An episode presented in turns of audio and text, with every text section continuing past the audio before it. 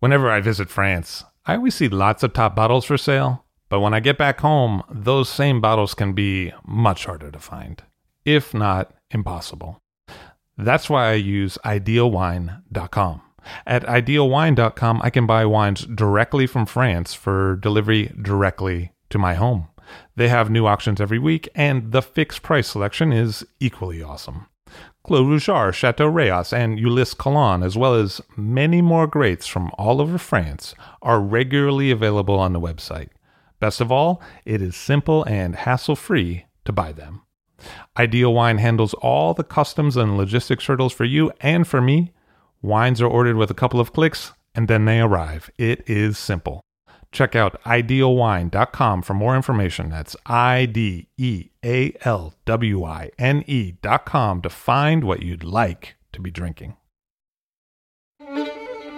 I'll drink to that, where we get behind the scenes of the beverage business. I'm Levi Dalton, I'm Erin Scala. and here's our show today.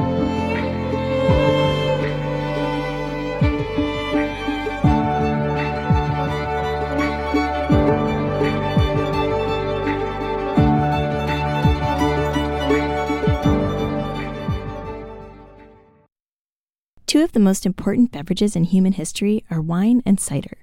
Of these, wine and cider both come from plants that originated near modern day eastern Turkey and Georgia.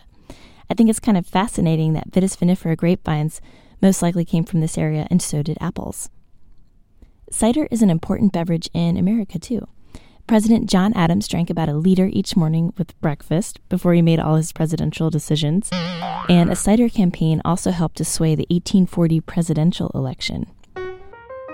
But this time of year, people are drinking a different kind of cider spiced cider served warm and usually spiked. This hot, spiced cider is known as wassail. Wassail has many manifestations, and the roots of wassail date back at least a thousand years. Wassail dates back to Saxon times when Princess Rowena raised a glass to the health of the British king and exclaimed, Wassail, or be of health. This was in 450 AD, and it helped solidify the toasting custom but Rowena's toast has a much deeper significance in southern England. Blessing the cider tree orchards was an important annual ritual that usually took place in mid January. People would gather in the orchards, led by a ceremonial king and queen, and they'd go from orchard to orchard and offer wassail to the trees. This helped ensure the apple tree health for the next harvest, and it also helped to scare away evil spirits. Either the queen or a young boy would be lifted into the trees and a piece of toast soaked in hot mulled cider would be placed on the boughs as an offering to the trees. Cider was often poured onto the roots as well. In some regions, people would gather in a circle around the oldest apple tree and hang cider soaked pieces of bread from the boughs and then sing wassail songs to the tree's health. But in the 1600s, things turned ugly, and revelers got rowdy. They'd go from door to door singing songs and sharing from a large container of wassail. But if you didn't reciprocate in kind with a treat or with some food, the rowdy wassail crowd may have burst into your home and raided your pantry. Angry Puritans banned the wassail celebrations in the 1650s. 200 years later, in the 1860s, Henry David Thoreau would walk through the forests of New England and get buzzed off late harvest apples that had begun to ferment on the tree. I noticed that most restaurants today use regular apple cider without alcohol and then they spice this and spike it with hard liquor. It's interesting to note that when you drink wassail, you are historically toasting the health of the apple trees for their next harvest.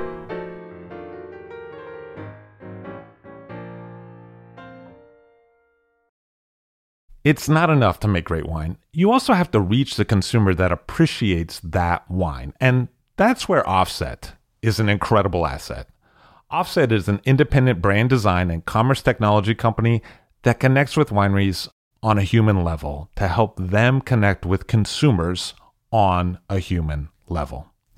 Offset is based in wine country and staffed by creative strategists and technologists who are superb at helping create and evolve wine brands through visual identity and package design, developing the look, feel, and tone of your web content, as well as building beautiful and effective websites powered by their proprietary e commerce platform, Offset Commerce.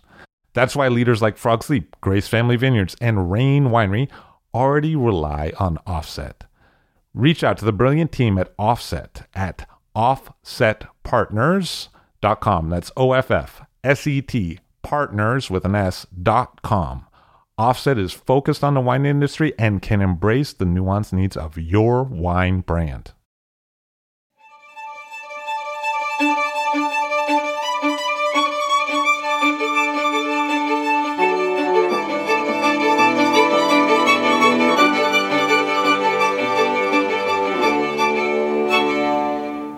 Talia Baiocchi on the show today. Hello, how are you? Hi, Nice to see you. nice to see you. So, when you were here last time, you were the wine writer, national eater person. Yeah, And what are you now? I don't. People can I can barely keep up with all I'm the not- stuff that's going I haven't on. quite figured it out yet. I think it's. Uh, I think um, I'm in the process of figuring that out. Uh, next week is the launch of Punch. oh, okay. Yeah, um, It's about boxing.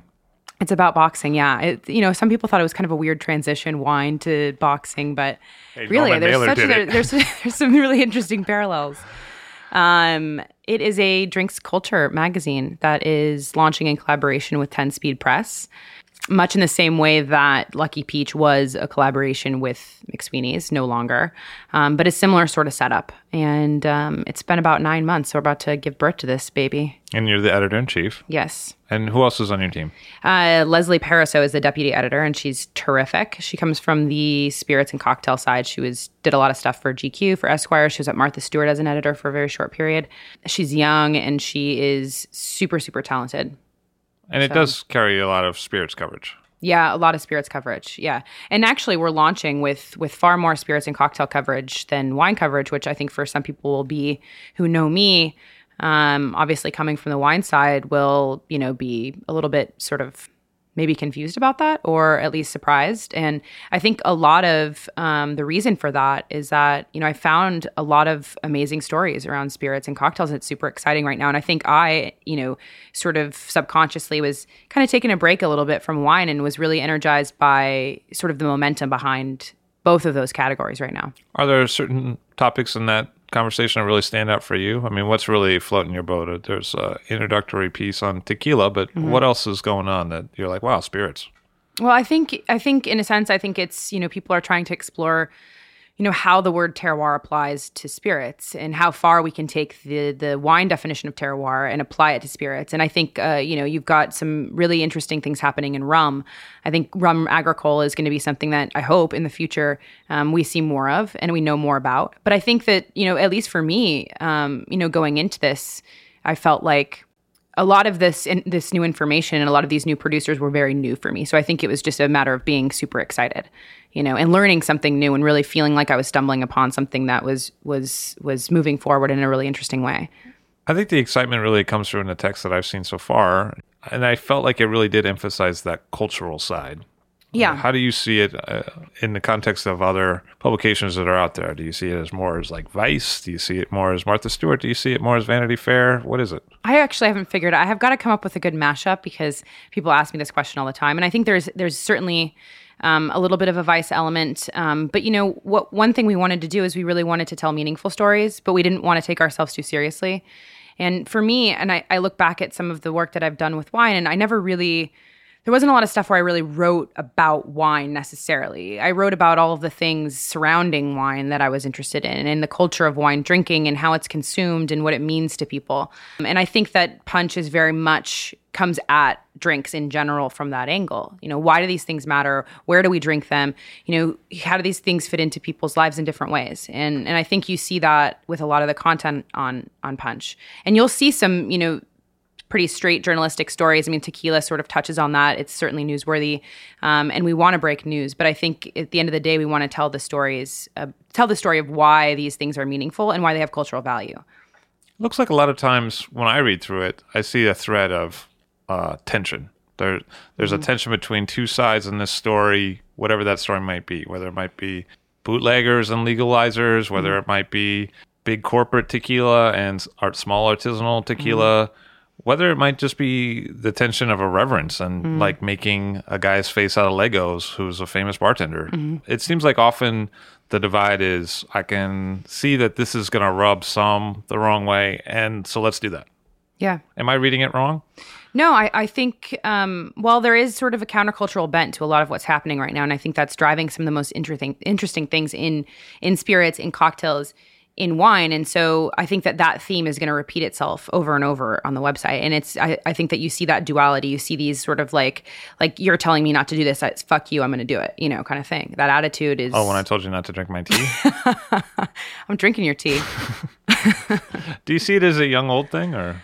Uh, you know, and I'm al- I'm always sensitive to being because now there's this like sort of online battle about like, you know, the millennials versus the baby boomers and all of this crap. But I think I think there is we can't ignore the fact that there is a certain you know generational divide and that some of these new things are certainly attached to a certain the newer generation. But that's not to say that these things weren't happening, you know, with the generation before us. I think that right now that you see I mean, I, I mean, I'm I'm of that generation, so I think that no matter what, I'm going to feel like, you know, I'm looking at it from my perspective.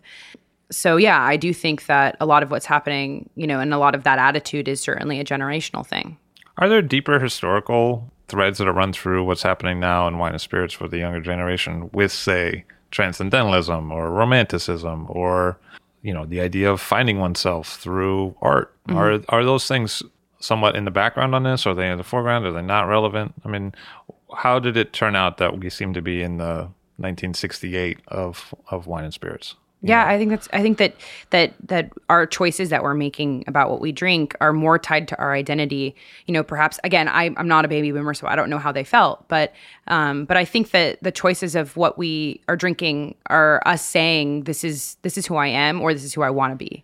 You know, and I and I think that that that it's totally tied to identity. And there is this sort of what I sort of think of it as, and I, I see this parallel in wine a lot. It's sort of like the indie rock movement in the 1980s you know, and these bands that were coming up, like music was totally corporate at that point, and you couldn't break in if you were a small band that wanted to scream into a microphone and, you know, have a room full of sweaty, you know, teenagers.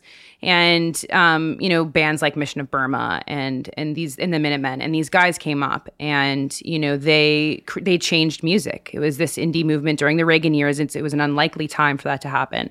And I think that's happening not just in wine, it's happening in drinks in general. It's happening in a lot of things, you know. So again, I think it has a larger it's about what's happening large in a larger cultural sense but I think that attitude is is totally there. And I think that what they were saying wasn't just, you know, this is the kind of music we like we like. It's like this is our lifestyle. This is a lifestyle. It's not just, you know, we like this kind of music and we don't like the kind of music that's coming out through major record la- labels. It was a whole DIY sort of this is how we want to live thing. And I think that is you see a lot of that in wine specifically because, you know, these winemakers in California, for example, you know, a lot of them don't have the money to be able to have a chateau in Napa, you know, and they went out and they said, okay, well, we're going to figure out a way to do this. And, you know, what they're doing, it is a lifestyle.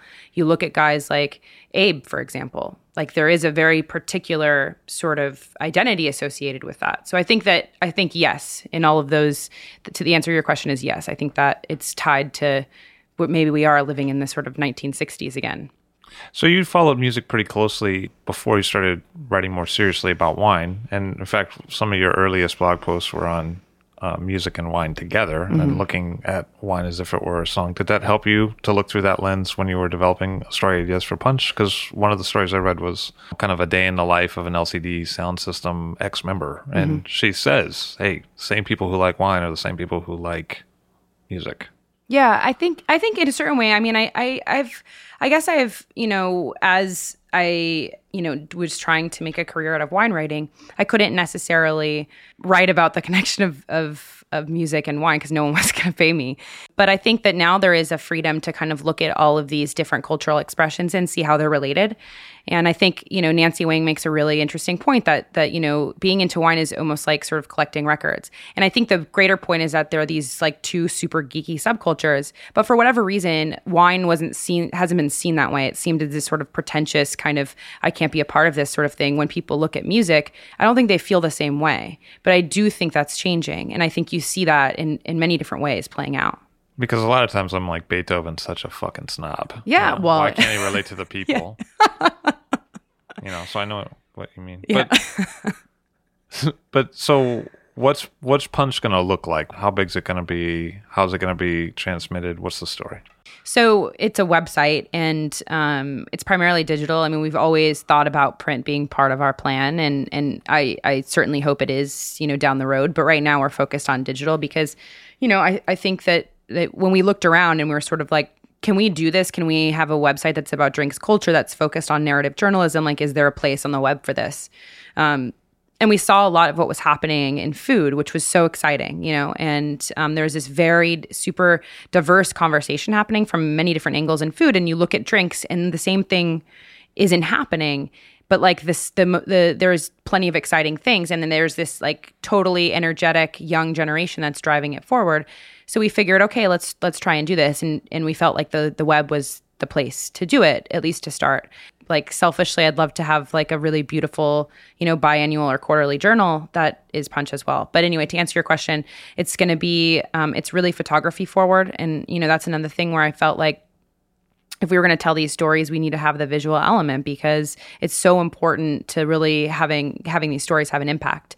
Um, and you're not seeing a lot of that on the web you know when you're w- with drinks coverage. You know it's like one small image and you know whatever. So we wanted to invest in that. So it's a big image forward website and it's separated wines wine cocktails spirits. We have a huge recipe database, which we are testing every single recipe and vetting ourselves with the help of bartenders as well. But we're going back through the classics and saying, okay, well, this is, in our opinion, the best way to make a Manhattan. So there is an there we're editorializing the recipe database, and it's totally searchable and all of that. And then we have a huge A to Z glossary that we've also put together, which um, is essentially a reference and it'll internally link throughout the site. So, you know, for example, you're reading and you don't know what chartreuse is, it's all there um, which has been a major major undertaking as well. So there's a lot a lot of moving parts. I was really impressed by what you say about photography, especially reading a piece like the tequila piece, mm-hmm. which was really more about pictures than text. I mean, yeah. there was some introductory paragraphs that kind of set the tone, and then much of the forward motion of the piece was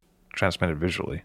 Yeah, I, it sets the tone. I think that's another thing too. It's like you can talk about what's happening there, but I think that piece would not have worked at all without those images. You know, so and I think I, I, am starting to to realize that more and more. You know, as I'm as I'm you know being pitched pieces, there are certain things that it's a it's a great story, but I don't think I can do without photography. And if we can't do it, we won't do the story, kind of thing. And I'm you know I'm starting to to feel that way more and more.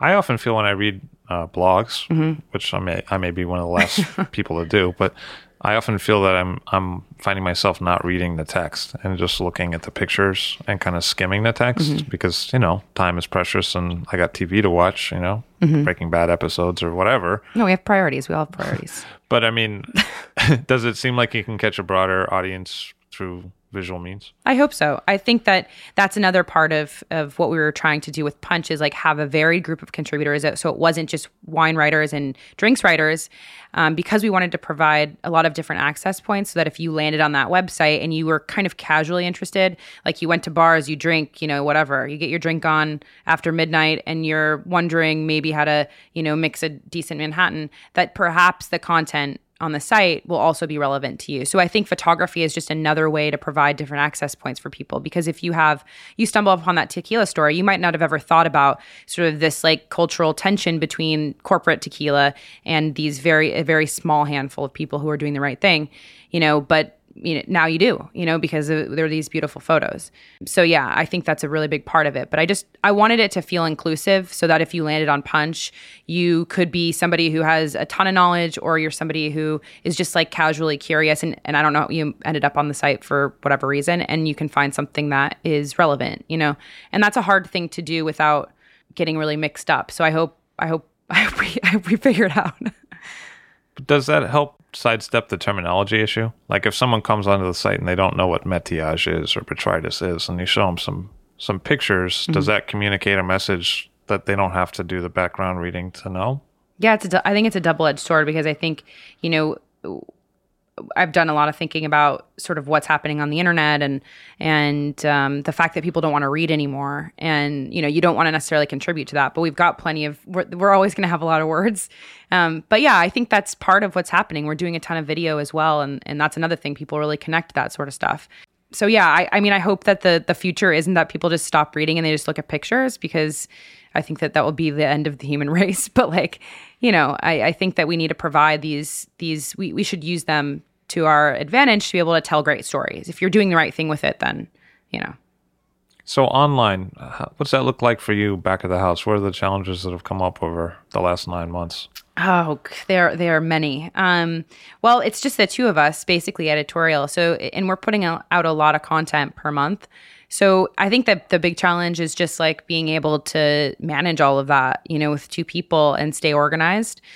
And of course, like a big part of our time has been working with the developers and with design, and and um, of course, Ten Speed is really involved in all of that as well, and just coming up with the identity of what this thing is. And I think I didn't realize sort of what it was until it took me like six months working on this to be like, oh, this is what Punch is. I think I was sort of like had my head down. I was making lists of Wish contributors and things I'd want to cover, and then there was this moment where I was like, oh, I I know what you are. Like it's it became a th- it became its own entity with its own momentum, and you're kind of just like feeding it instead of you know you're just I'm kind of getting out of the way because it's become this thing in a sense, you know, and I understand what it is.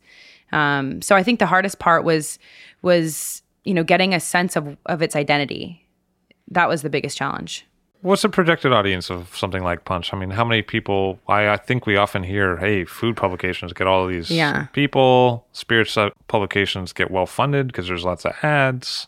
Who knows what happens with wine publications, really? Yeah. Um, it's going all online. I mean, who's going to be passing through? Yeah, uh, that's a good question. I think, I think it's certainly an urban audience, you know, and and urban now, you know, could it means Indianapolis, it means you know Portland, it means New York, of course. So I think it's certainly more of an urban audience, and I think it's probably younger. I think it's probably twenty five to to forty five and and that's certainly the audience that we've uh, organized our content to reach. And that's a big audience. I mean that's 20 years.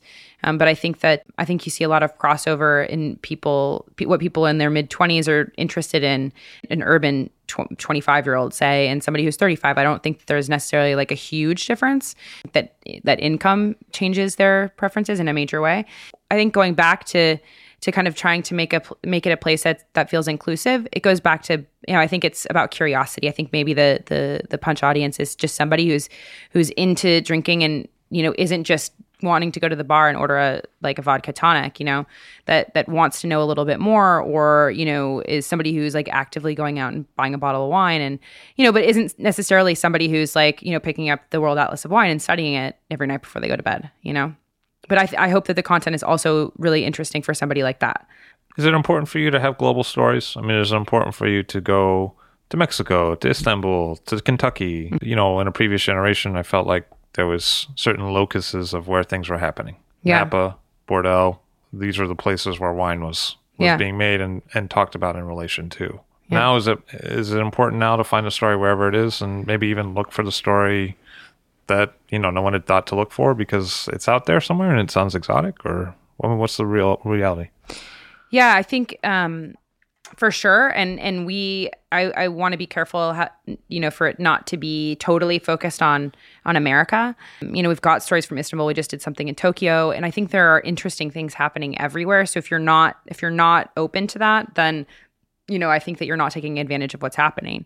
So for sure. And we've we've made an effort to find writers all over the world that we can work with. We have someone we're working with in Tokyo, someone we're working with in, in Rome, someone a couple of people in London. So, you know, the content is going to be spread out and be pretty international. Although it will always have sort of an American bent and a lot of the sort of we're working on something right now about drive-through daiquiri culture in Louisiana. So you'll see a lot of like less obvious sort of places being covered on Punch in America. So it's not just going to be like, here's what's happening in New York, here's all the cool things. But you know, I'm more interested in in how some of the things we're seeing happening in New York are playing out el- elsewhere, and if if it is different, you know. What's it like to be an editor? I mean, you want people to write for you. What works, what doesn't work? How do you get people motivated? How do you get them to show up with work on time? Mm-hmm. You know, how do you communicate the vision that you want without uh, stepping on their vision? Mm-hmm. What works? Mm-hmm.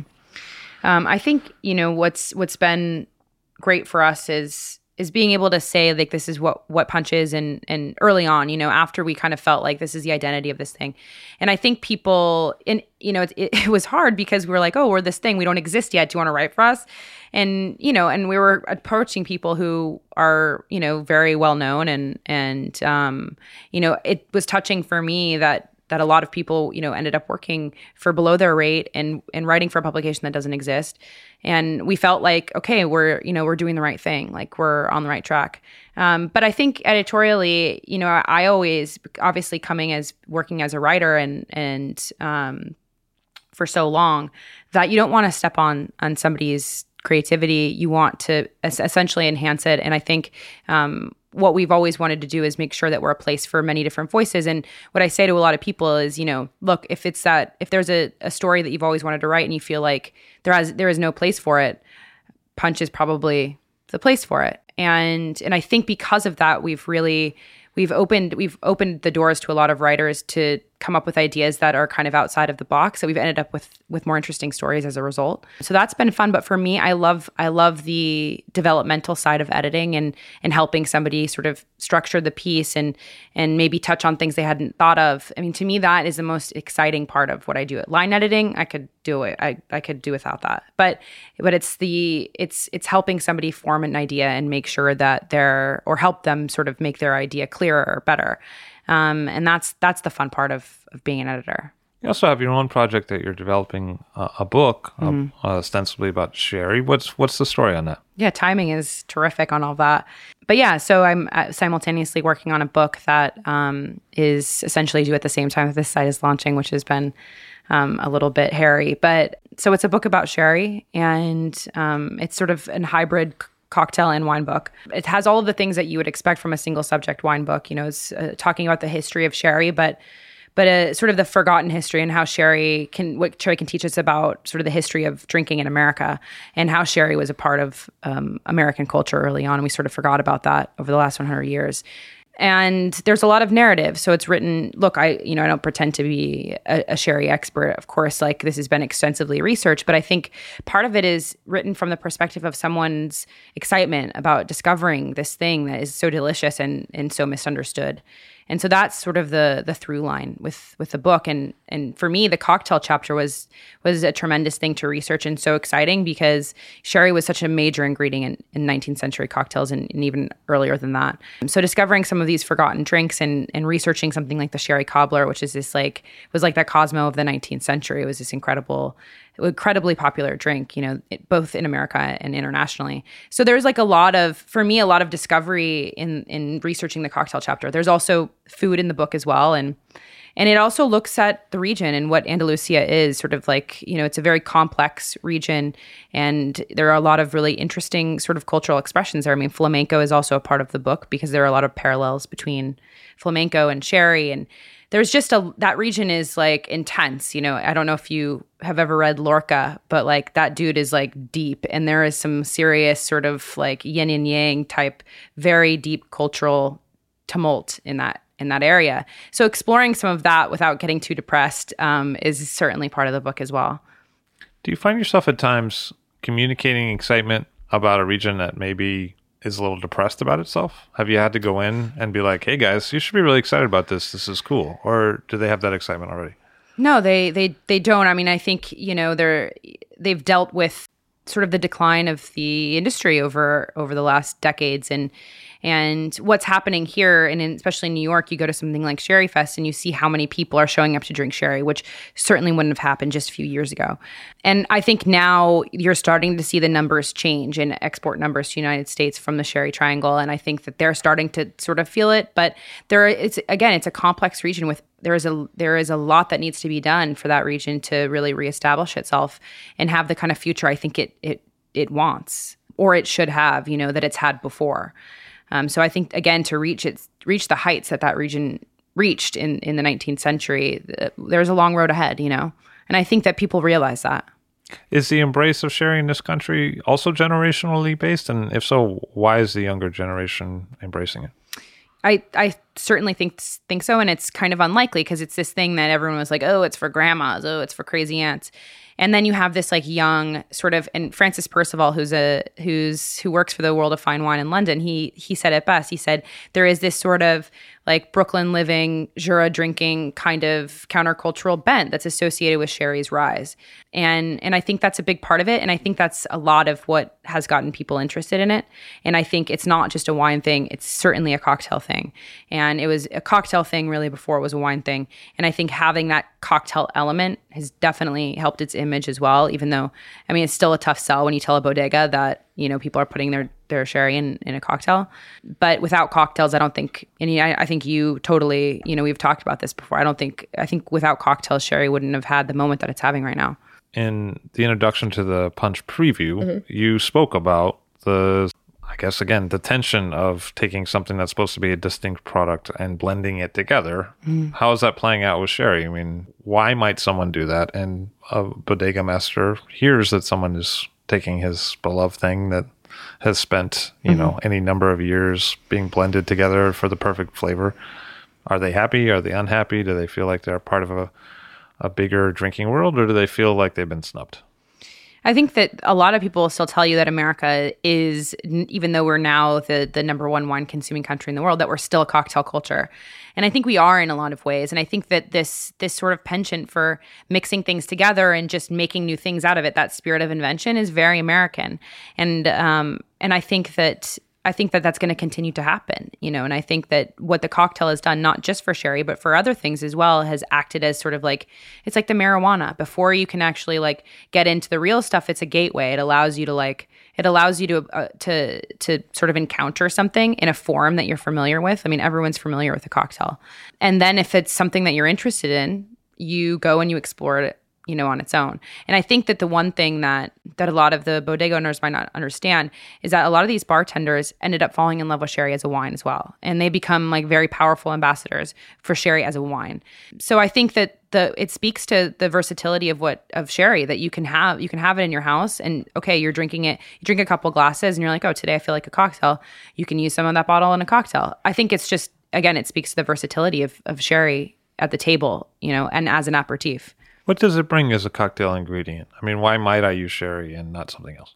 Well, I think uh, I mean you you explain this best. I think that it it it sort of adds those base tones to a drink. It it sort of you know it adds a certain for me it adds sort of a, a vinous quality. It lowers the ABV. It can make a drink more compatible with food. And I think that's hot right now as well. I mean, people want lower alcohol drinks. So I think that, you know, sherry as an ingredient in aperitif cocktails, it's it's the perfect thing. There's a lot of complexity and you can get it easily. But yeah, I think that you said it best when it really kind of adds that sort of that umami kind of undertone to a drink that's hard to get from other stuff. So did you find that they were drinking a lot of sherry in cocktails in Jerez? No. I mean, there it's like gin and tonic land, or you're drinking rebujitos, which is sherry and Sprite, essentially. And no, cocktails are not a thing in Spain, just in general. You know, it's it's a gin and tonic, and that's about as far as it goes. And I, I don't know if it's ever going to be I mean, I, I can't see the cocktail craft cocktail movement taking off in Spain. It just doesn't seem likely. But you know, they don't know. have enough suspenders and mustachio dudes. I or? think it's yeah. I think there's not enough. There's not enough facial hair in Spain. I think that's really what. if, if we are measuring chest hair, no no yeah, problem. no problem. But, yeah, uh, the body hair is fine. It's no problem there. But but yeah, there's not enough facial hair.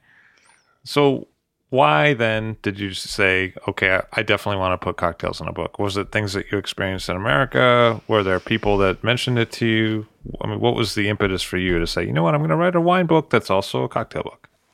Because I think, I think firstly that sherry is one of the rare things that has inspired evangelism in both the wine and cocktail world. There's not a lot of things like that. Amaro is another one of them. And I, I can't even really think about perhaps mezcal, but it's different.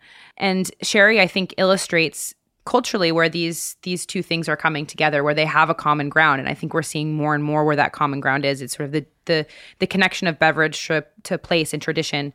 And so i wanted to i wanted to illustrate that point as well that like these worlds aren't so different that we're interested in a lot of the same things. So i felt like sherry was the perfect thing. I also felt like, look, I mean, that's the way that sherry is used in a lot of ways, and um, is a big part. If I'm going to tell the story of of sherry in a modern sense, I could never leave that out. you know, because that's a huge chunk of what sherry is from a modern perspective. That's how it's being consumed in this country. Yeah, no doubt, in a big way. So, and it's been fun for me because, you know, I've spent a lot of time writing about wine, wine and now I get to research classic cocktails, which was like the best crash course in getting ready for punch as well. You know, it's like is I went back and spent I've spent so many hours at Cocktail Kingdom looking through these old cocktail books, which is fascinating.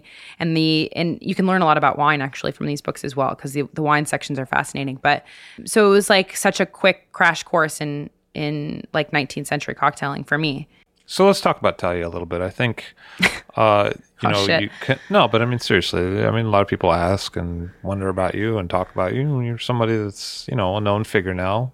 Why, you know, you're writing for Eater, National Voice. You're writing for the Wine Spectator, the kind of job that a whole generation of people would have really died to get, and then you gave it up to do Punch and this book. What's the benefit of giving it up for you? creative freedom and i think that uh it, it's not opt- often that someone comes along and says hey you know i've got this idea. Do you want to do it together? And and i think you know Aaron Wehner from 10 speed press we we started this conversation you know nine ten months ago. And i think you know we get along really well and i think we see eye to eye on so many different things and we have a lot of the same tastes. And i had such an ama- uh, like a tremendous amount of respect for 10 speed and what they've done and how they've been a leader in in the food and drink space so I knew that culturally, like we would agree on so many fronts, and I knew that it was the right kind of partnership, and it seemed like it's a once in a lifetime sort of thing, especially in this industry. It's not easy, um, and I spent a, you know a lot of time sort of struggling and finding and feeling like I wasn't necessarily finding exactly the right fit. And when this came along, I I knew right away that it was the right thing to do, and I knew that no matter what the sacrifice was, that I had to take the chance, you know, because it was I'd be silly not to. And if you were to look back in 20 years Mm-hmm. and say, I'm really happy that that happened, what would that be? I think there are a lot of moments that I've felt that way in my career where I'm I think I'm I mean uh, you know people always ask like oh if you could take like one thing back what would it be? Like I really don't I really wouldn't take any of it back and I think that I've made a lot of mistakes and I've made them publicly, you know, and and and being at Eater it's sort of you get you, you know, you know how it is.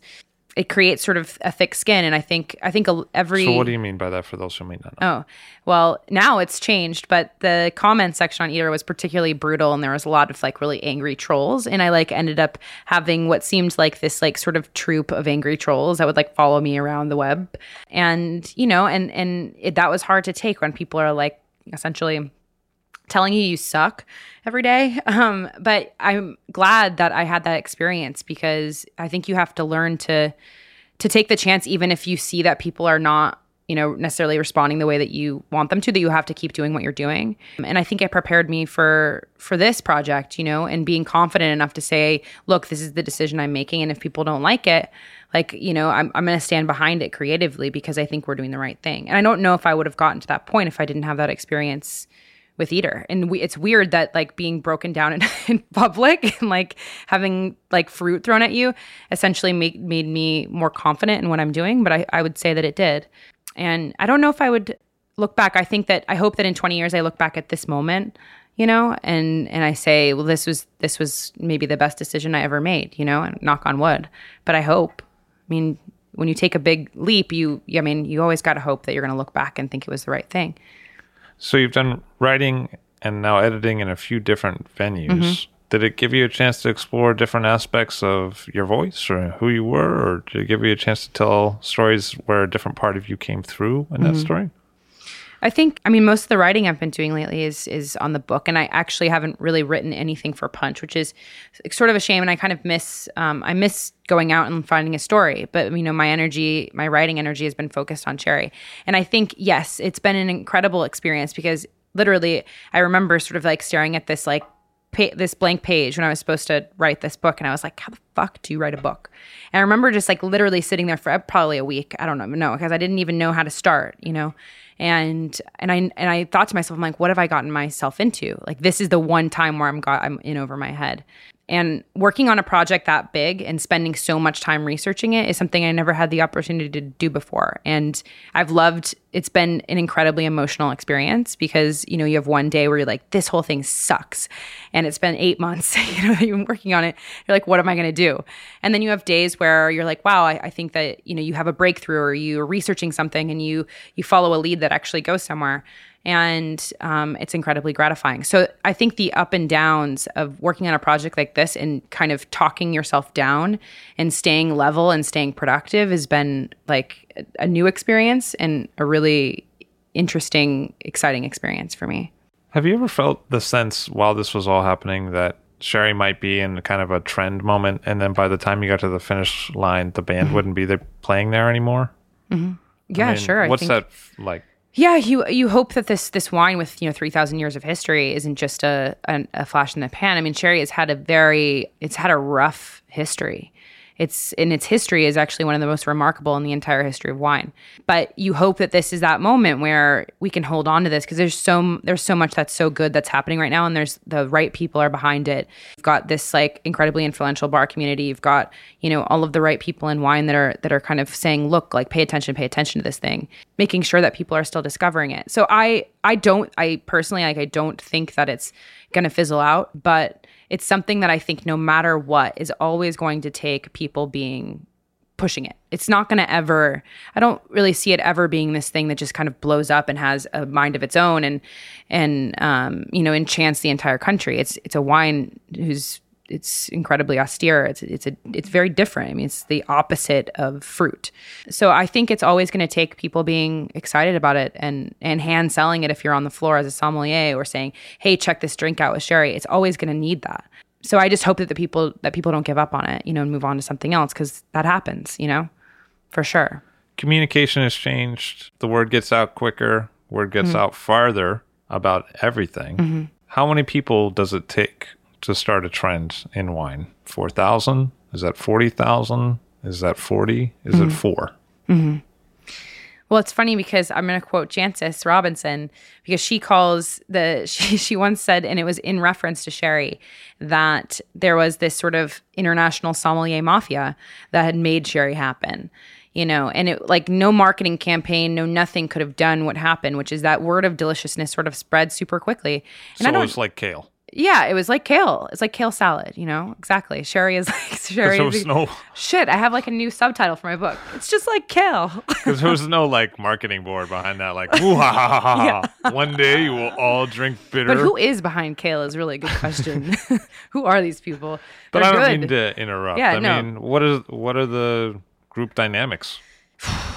That's a good question. I think that um, I haven't I haven't actually thought super deep about how many people it really takes, and I think what it is is certainly the perfect storm in a sense. I think that what happened with Sherry is it was framed as having that countercultural bent, and there were all these other people. There were all these people that ended up getting involved at the right time. It just was the perfect storm, and I don't. But I I don't. I haven't thought about sort of what happened with Sherry versus what happened with some other things and have like sort of compared and contrasted to see how unique its rise is versus, you know, I don't know, something else. The Jura. There is a certain parallel for sure with the Jura and with, you know, Cru Beaujolais. There are there are similarities. But yeah, I don't know how many people it takes, you know? How long are we going to need editors and chiefs for in our culture? It seems like every time I turn around, the thing that's successful is the thing that's interactive, where people are picking their own mm-hmm. content through picking who's going to provide the content for them. You know, I feel like a lot of what Twitter is is people developing their own verbal channels mm-hmm. by selecting who they're going to. You're, you're making a bet mm-hmm. that this type of person is going to say something you're interested in, and you're mm-hmm. subscribing to that person, and you're mixing all those feeds together. Facebook, in a lot of ways, is the same thing, except there's a common thread usually, or it used to be, of I know these people. But it seems like so much of what is being created is not being created top down; it's being created the other way. Like somebody has no editor. Crowdsourcing, right? He writes something for his blog, she writes something for her blog, and then someone is like, "That's cool. Let's get that person to write for us," as opposed to, "Hey, I'm going to go out and assign this." I feel like mm-hmm. there's been a lot of stories and messages and communication that has happened without someone deciding that that communication was important before it happened. Mm-hmm. How long are we going to need editors? Are we always going to need them? What's the future of being an editor? What does it look like in 10 years to be an editor? Mm-hmm. Well, I hope so because I'm gonna need a job. But I, I think, um, I don't know. I, I guess like the way that we all interact on the web these days is that we are going out and we're all our own editor in chief, right? So we're going around and we're choosing content, we're putting it all together, and we're creating our own magazine on on a day to day basis. But I think that this whole crowdsourcing model, and um, I don't I don't know how sustainable that is. I think with something with a topic like if we just narrow that to just drinks, I think that, that that a lot of this stuff requires a certain amount of explaining. You know, it's it's a hard thing to sort of find out on your own, and there's a lot of misinformation. And I think that people are starting to realize that with the, that model, you know, that, that people are getting incorrect information. So I don't know. I think the internet and I think journalism is in flux, continues to be. I don't know how long it's going to last, but you know, you're seeing interestingly a lot of people going in the print direction, which, you know, five years ago people would have been like, oh no, print, no, no, no, no. And now it looks like, you know, it seems like everyone's creating a new magazine every other day. So it's hard to tell what the heck is going to happen. But I think certainly we're always going to need those people to sort of make sure that we're getting the right information at a very base on a very basic level and then you know obviously beyond that it's it's having a point of view and i think that um you know, when I make a choice on what I'm going to read, it's it's a, I look at the entire publication and I know which publications I connect with. And without an editor in chief, you have none of that. You just have information, and it makes our job as personal editor in chiefs when we go out on the web much harder when we don't have stuff that's curated in a, in a tight way. So I really hope that uh, you know that that editor in chiefs don't you know disappear. That would be terrible for me. Are there types of stories that a big audience wants to hear now? Is there a David and Goliath story, or is there, you know, man versus machine, or are there artist kind of stories, or are there certain stories that maybe connect up traditions, or mm-hmm. you know, put the current moment into something that's deeper than the current moment, so mm-hmm. that people feel like there's some bigger whole to mm-hmm. what they're doing at this moment, whether mm-hmm. it be dress up like a prohibition era bartender or not. but I mean, are there certain kinds of stories that people really want to hear? And is that affecting the rest of the content of that story? Is it sometimes more important to package the story than it is to do anything else with the story? Well, I think that I think certain themes will always continue to proliferate, and one of those is the underdog story. Everybody loves an underdog story, and I think that I think that particularly in drinks, we like to hear about that. I think the whole old timey thing, right? Like the the connection of of drinks to our history, the us rediscovering what it was like to drink in the 19th century, the 18th century, whatever. A lot of those exploring our heritage, those stories, I think, are always going to be important when we talk about drinks.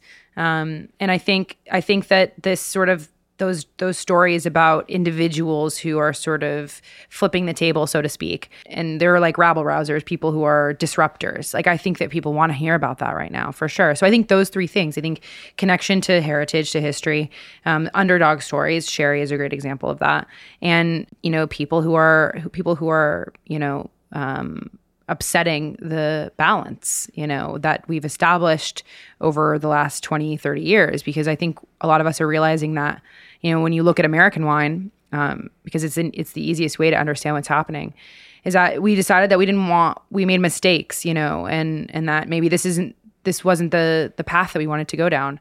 And I think that story, like the rewriting, is I think will be driving journalism about drinks for a long time because what is happening right now is things are being rewritten in a really big way all over the world. And for me on Punch, like I see those things play out over and over and over. Like I'm seeing so many stories with that element. And I mean, I was just editing a story this morning about the guy named Thierry Breton in, in Paris, um, who has this new wine bar that only serves wine in Magnum, and there's you're not allowed to actually use any money. You have to use like Chuck E. Cheese coins to pay for things, and it's just this like totally weird place. But I think that there are so many of those people that are wanting to change the way we drink, you know, and and I, I think that uh, for me, those are a lot of the most exciting stories. So it's a drinks journal, but it's also a cultural journal. Mm-hmm. How important is it that the culture of drinking was once illegal in our culture. I think temperance lingers deep and long in this country still. And I think, um, you know, and you even when you have to think about the fact that the, I'm, you know, we're we're now putting a journal out that's like m- entirely about drinking alcohol. That there are th- still things that you have to, still considerations that you have to think about, and, and we haven't been thinking that much about them, but there are considerations yeah, it, it, even with it was funny. Like the other day with Tumblr, there was something they wanted to promote our our our Tumblr, but because it's about alcohol, you know, they they said, oh, we really can't we can't put that out there because you know there are people who use Tumblr that are under the age. So there's still like that sort of thing, but but yeah, I, and I think they will that the that prohibition because now we're so focused on this period during, before, and after prohibition, that that bec- is something that we're you know constantly aware of now. You know when we're talking about drinks, is this period in America where drinks were illegal? But even a story about um, in Istanbul, I mean, there's a similar thing happening in Istanbul. This this sort of you know alcohol is this sort of evil thing um, that's just like one tiny notch below doing drugs essentially is is still something that we need to talk about and it's 2013 which is crazy um, but it's there in a lot of stories and in a lot of places for sure so if people instead of just cracking open Genny Lights yeah. are thinking to themselves, I don't know, maybe I want a sherry, maybe I want something from yeah. I'm going to subscribe to this publication, and they're doing that in their 20s mm-hmm. instead of doing that in their 30s. Why is that the case? I, it's I, and I've thought about this a lot because you know uh, we we were we just hired an intern and she's you know just out of college and knows already is interested in wine and and I'm interacting with I'm finding a lot of people in that age group that are already interested. I'm like, how are even how do you even know this exists? You know, why aren't you drinking Cosmos or like Old E even? You know, and I, I don't know how that how that changed, but I think it's a part of it is again like feeling like they connect to wine culture and the way that wine culture is being presented now as opposed to what it was before. Before it was people in linen drinking Chardonnay on a veranda. Okay, and I as someone who's 22, I'm like, I don't want to do that. That sounds boring you know but now you've got wine bars that are dedicated to wine there's the natural wine movement which has this sort of this allure and and i think that people connect with that for sure and i think that it's just changed and the same thing with you look at what cocktails were being made in like the 80s and 90s people were drinking like canned cocktails and Midori sours. And now it's like this cool thing, these like good looking guys with the facial hair and the whole thing. So there is, I think that it's just become more romantic and more attractive to a younger audience. And the culture around both things have changed. But um, but it's still it's still shocking to me because I think right before my generation, it would have been almost unheard of to come straight out of college and go into the wine industry. There were very few people who did that, and now it's happening like all of the time. So I, I don't know. I mean, I think there's a, probably a lot of things that contributed to that. Where are the black people? I'm serious. Where are they? Where in, are in any? Where business? are the non Caucasian people just in general?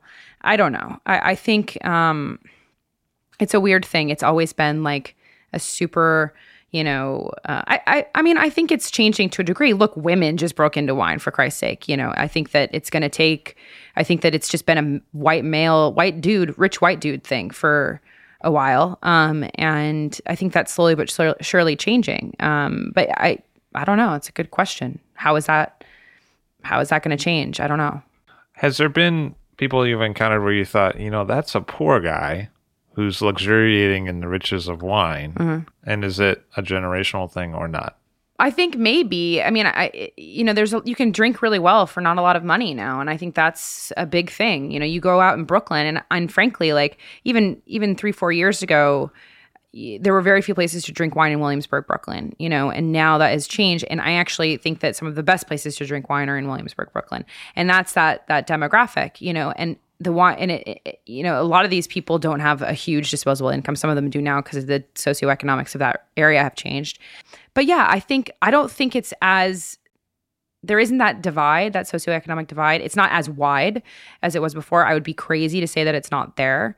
But i mean i like I, I think a lot of people in the industry now grew up did not grow up around wine at all. You know, their parents were not the people sipping the ver- Chardonnay on the veranda, and and they ended up encountering wine in one way or another. I think it's an urban phenomenon. You know, I think that is definitely, you know, if you end up in a city, you're, I think you're like ninety times more likely um, to encounter wine, even if you had no history with it before. And and regardless of your socioeconomic class, I mean, again, people living in an urban area who can afford to go out to eat are are obviously of a certain there is a there is like a barrier, you know. And I wonder, I guess, if we we pull it all the way back, it's like, is it ever going to be where somebody who would normally go get a Coors Light is going to go drink wine? I don't think so. I don't, you know, because I I just maybe I, I just can't see that happening. You know. Is it largely a conversation in terms of the drinks culture of the mm-hmm. United? Yeah, I think absolutely. I think the new marketing is not marketing at all. And and once you are perceived as someone who's once you start marketing and people are aware that you're marketing to them, there is like that like sort of their hands go up and they go forget it you know like i don't want anything to do with it and that again it's it goes back to that sort of it's people who are the a lot of the younger generation are interested in the people who are sort of sort of disruptors and there is nothing disruptive about a brand coming to you and saying, "Look at my new Pinot Grigio." You know, that's that that's not appealing to a, a young urban demographic. So I think a lot of brands are realizing that too. And I think there are some people that are really that are still marketing and are doing it in a really smart way. But the future of marketing is very interesting as well, especially in the drinks industry. Like how are how are you going to capture this this the sort of influencers of the next generation and get them behind your brand? I think the it's a very the method is very different for sure. I came to wine through restaurants. That's how I got involved in the wine mm-hmm. business. Is there a generation, two generations, three generations for whom restaurants have been important when it comes to wine mm-hmm. or cocktails or spirits? Mm-hmm. And if so, how has the restaurant world affected the drinks culture world? Mm-hmm. Well, I think one thing is that the job of sommelier, the sort of um, the image of the sommelier in America has changed. And I was having this conversation actually last night about London versus the United States. And in London, sommeliers are still sort of seen as like servers, you know, and there isn't this, there, here there is this, this, this cachet, there is this allure of being a sommelier that I think maybe didn't exist in the same way, you know, even maybe five, ten years ago. So I think that's been a huge thing. But I think, you know, with the, the economic recession, you know, a lot of people, and myself included, coming out of college around that time, not seeing a ton of opportunity, taking some time, not feeling pressed to jump into some corporate job, I think um, has bred a, a certain culture you know the more creative culture. And a lot of those people ended up in the wine in the in the restaurant industry some people ended up in retail like myself.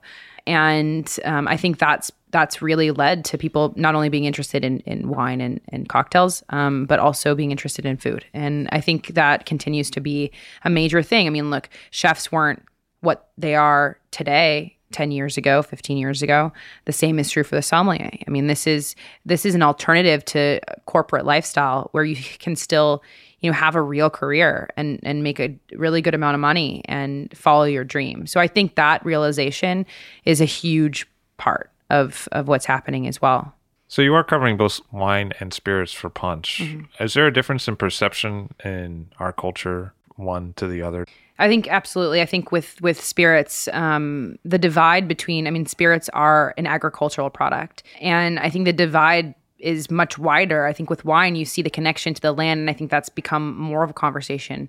Um, I think that's become a bigger part of the conversation about wine um, for a while now. But with spirits, we think of Jose Cuervo or we think of Bacardi, and we think of these mass market brands. And I think a lot of people don't even a lot of people don't even think about the fact that these are this comes from an agricultural product. Tequila, you know, coming from agave, this this this you know this this plant that is incredibly difficult to grow has a minimum seven year lifespan something like rum agricole coming from sugarcane and i think we're starting to see with this idea of terroir and spirits we're starting to see these connections being more obvious between spirits and, and, and agriculture and that's like the most interesting part and i think that's how we're seeing terroir play out in spirits in a really interesting way Talia Baiocchi, she's creating her own magazine. It's called Punch, and you should check it out. Thanks for being here today. Thank you. I'll Drink to That is hosted and produced by myself, Levi Dalton. Erin Scala has contributed original pieces. Editorial assistance has been provided by Bill Kimsey. The show music was performed and composed by Rob Moose and Thomas Bartlett. Show artwork by Alicia Tenoyan. T-shirts, sweatshirts, coffee mugs, and so much more, including show stickers, notebooks, and even gift wrap, are available for sale if you check the show website all drink to that pod.com. That's I L L drink to that P O D.com, which is the same place you'd go to sign up for our email list or to make one of the crucially important donations that help keep this show operating. You can donate from anywhere using PayPal or Stripe on the show website. Remember to hit subscribe or to follow this show in your favorite podcast app, please. That's super important to see every episode. And thank you for listening.